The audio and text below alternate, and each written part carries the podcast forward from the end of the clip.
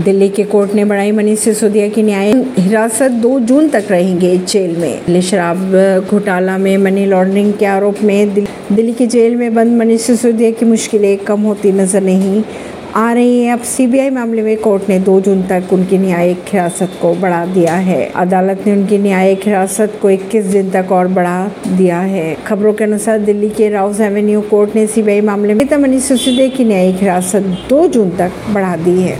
न्यायालय के समक्ष लंबित आरोप पत्र पर विचार भी किया जा रहा है। अगर बात करें मनीष सिसोदिया की तो मनीष सिसोदिया को फरवरी में लंबी पूछताछ के बाद गिरफ़्तार किया गया था। इसके बाद उन्हें जेल में पूछताछ के लिए ईडी ने उन्हें मनी लॉन्ड्रिंग मामले में गिरफ़्तार कर लिया था। दोनों ही मामलों में सिसोदिया की न्यायिक हिरासत में तिहाड़ जेल में बंद किया गया है। ऐसी ही खबरों को जानने के लिए जुड़े रहिए जनता सरिश्ता पॉडकास्ट से। प्रवेश नई दिल्ली से।